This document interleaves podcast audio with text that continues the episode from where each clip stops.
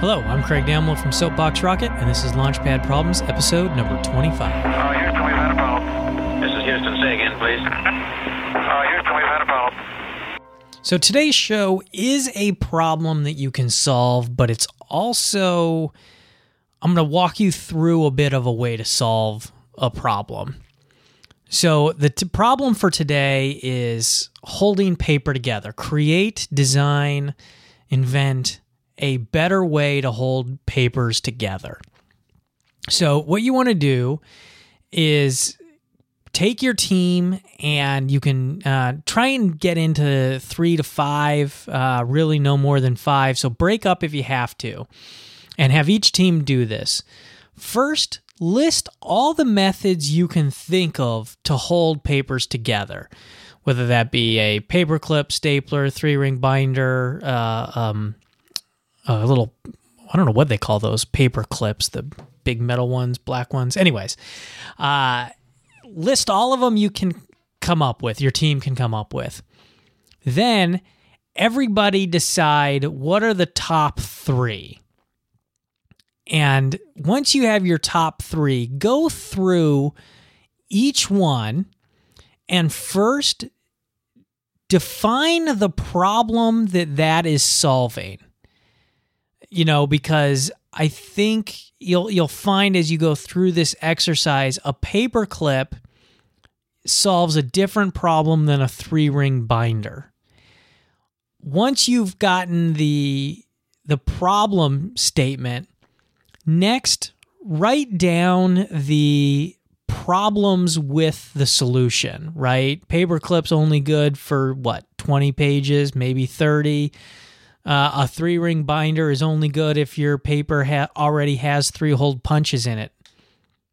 So come up with that list, the problem each one is solving, and the solution, or the problem that each solution has.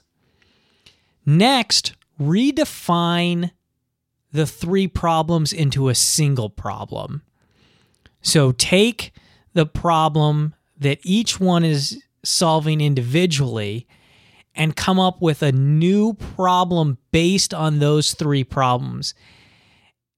And then take the problems that those solutions have and bring them into the mix, and now that's what you want to solve for. That's the problem.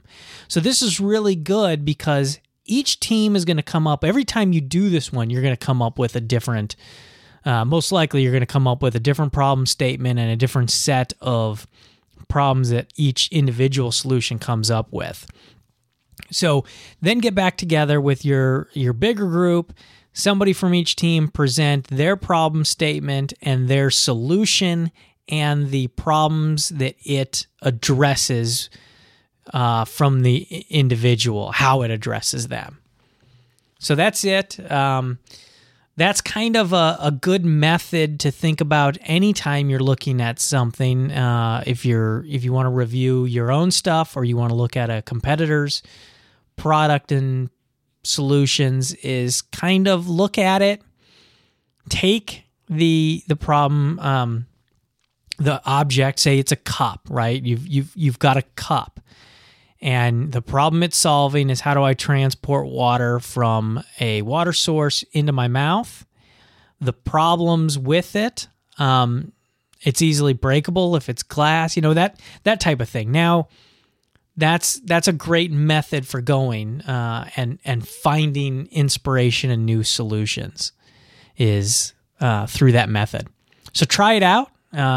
And thank you for listening, and please email any suggestions or your favorite solution to this question or any other questions. You can email lpp@soapboxrocket.com, or you can interact via Soapbox Rocket on Twitter at Soapbox Rocket, and also through our Slack channel.